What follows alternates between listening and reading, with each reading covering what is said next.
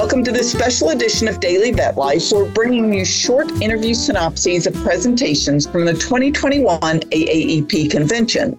These special editions are brought to you by Zoetis. In this episode, we're talking to Nathan Slovis, DVM, DACVIM, CHT, Director of Hagyard Equine Medical Institute's McGee Center in Kentucky.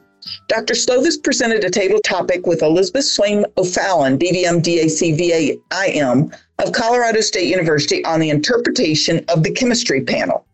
Thank you for joining us today, Dr. Slovis. My pleasure. Thanks for having me, Kim. Well, I know this is such a busy time, so we won't keep you too long, but could you maybe just tell us the key points that you all covered in your table topic that veterinarians should know about interpretation of the chemistry panel? And so the main, main topics we were talking about is just some differentials. what I mean by differentials is how to interpret the chemistry panel in light of your patient exam. Because one thing that we as veterinarians get into is sometimes we'll look at the chemistry panel and then sometimes ignore or forget about the physical exam we just did two hours ago or three hours ago on that patient.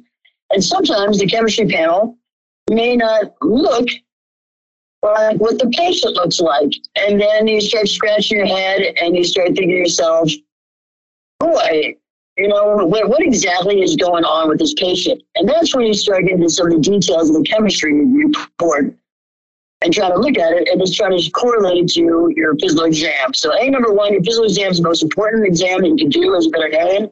Number two, the chemistry panel helps you determine what the etiology potentially of your patient uh, illness or you know, ailments that are going on. And so some of the things we're looking at is creatinine. And creatinine is one of the values that we look at in regards to kidney function, okay? Because creatinine is excreted out of the kidney. And uh, the big thing is, if we start seeing an increased creatinine level, the question is, is it because the horse is dehydrated? And therefore they're not getting good perfusion or blood flow to the kidney, and therefore kidney function can be compromised a little? Or is it because you actually have an insult to the kidney that may be going on? Or when it comes to foals, foals sometimes are born with elevated kidney values, creatinine specifically. And at that time, it could just be some issues going on with the placenta. And what I mean is placenta, the placenta is pretty much the dialysis unit for the foal. So if that has some issues going on, there what can end up happening is decreased clearance of this creatinine, which is a marker for kidney function in simplistic terms. So it's really important to note the age of the animal, because we just went through a scenario where if it's elevated in a young foal, a newborn foal, you may not get as worried. You just come back and recheck the blood work up the next day versus an adult that has a high kidney value or creatinine, as we're talking about, you may want to investigate uh, as potential infectious diseases. If you're looking for fevers, and if you have a fever and high kidney values, well, then, you know, what is that? Is that because you have a disease called leptospirosis, a bacteria that can affect the kidneys? Or is it because you have fevers because you have a pneumonia and your horse isn't drinking as well? And therefore, that can cause your increased kidney values.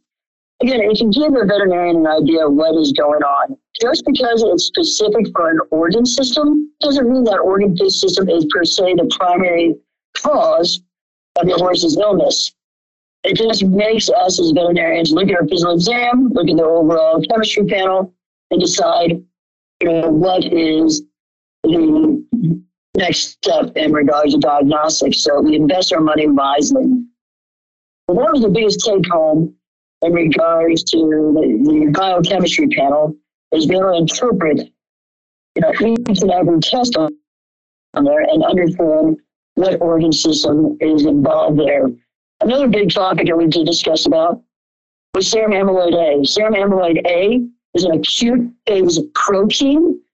So when you have an acute, acute means um, a immediate, so to speak, incident or disease is just going to kickstart itself. You have a fever, or maybe it's your first day of the disease. The serum amyloid A could potentially rise quite quickly compared to some other um, inflammation markers like fibrinogen that can take several days to elevate. And so we're talking about the use of serum amyloid A. How do we use it in veterinary medicine? Because sometimes it's so sensitive. For instance, if your horse is vaccinated, that value can be elevated, serum amyloid A. And if it's elevated, is it because your horse and your horse had a fever? Is it because your horse has a fever because they're recently vaccinated, or is it something else going on? And that's where it gets where it gets in the gray zone when it comes to that test. Serum amyloid A, also when we were talking in regards to veterinarians, do we use that to diagnose a disease? And you really can't diagnose a specific disease with amyloid A. All they can tell you is if it's elevated, you have likely an infectious disease process going on. And therefore, we need to look at the animal closer and try to figure out what that is part of the world's leading animal health company with a 70 year legacy, Zoetis Equine is committed to providing horse care products and services that veterinarians and their teams can count on. With trusted vaccines such as Core EQ and Fluvac Innovator, leading diagnostics like the Stablelab Stallside SAA blood test, and the number one vet trusted equine sedative, Dormosedan, and a portfolio of regenerative medicine devices that includes ProStride APS. Zoetis is always by your side. Be sure to follow Zoetis Equine on Facebook and Instagram today. And again, serum amyloid A is non-specific. It just increases with an, an infection. If you have equine asthma, it doesn't really increase because that's not an infectious disease. It, it is allergic, and sometimes with allergic components, we may not see serum amyloid A increase. Uh, but what we do as veterinarians, what we really like it for, and we talked about to the audience, is a monitor treatment. Because if you're on the correct treatment, regardless of why the serum amyloid A is elevated, is because of pneumonia or something else? You're on the right treatment, that acute phase protein that increases with inflammation, or excuse me, with an infection, on the right treatment plan, it should go down. So we had a debate with veterinarians about uh, diseases we use it for to monitor treatment. And I think we really like it for that modality. Really, I like it myself to monitor treatment and make sure treatment and it should go down.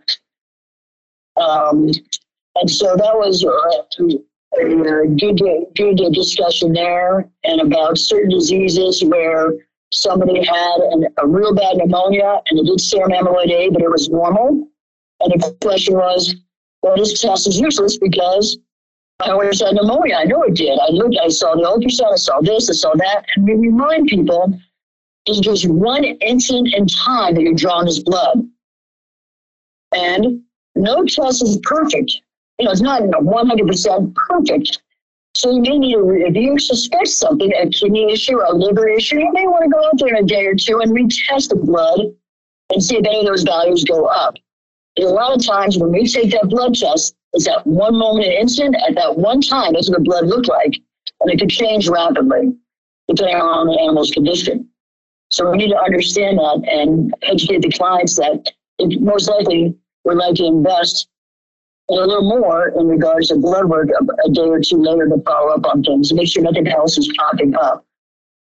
Um, we also talked about a variety of different um, a new tests that are coming out there on the on the market in regards to genetic tests that University of California Davis offers.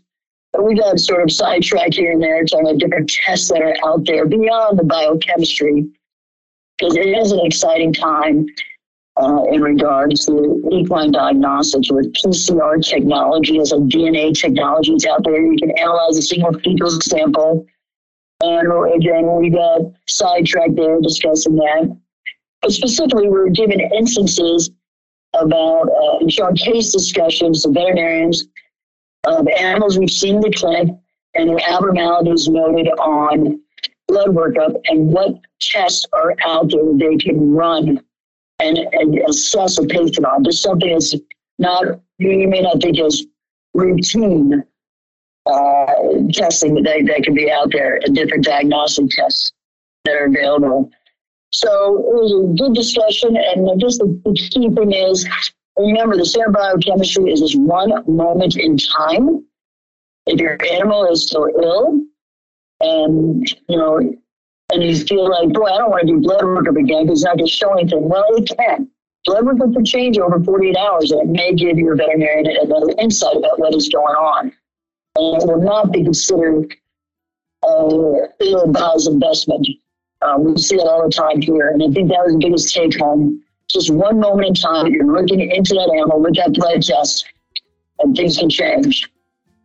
Well, those are some great points, Dr. Slovis. We really appre- appreciate this this extremely busy time of year that you uh, you joined us for that, and uh, thank you again for joining us, and thanks to Zoetis for sponsoring these podcasts.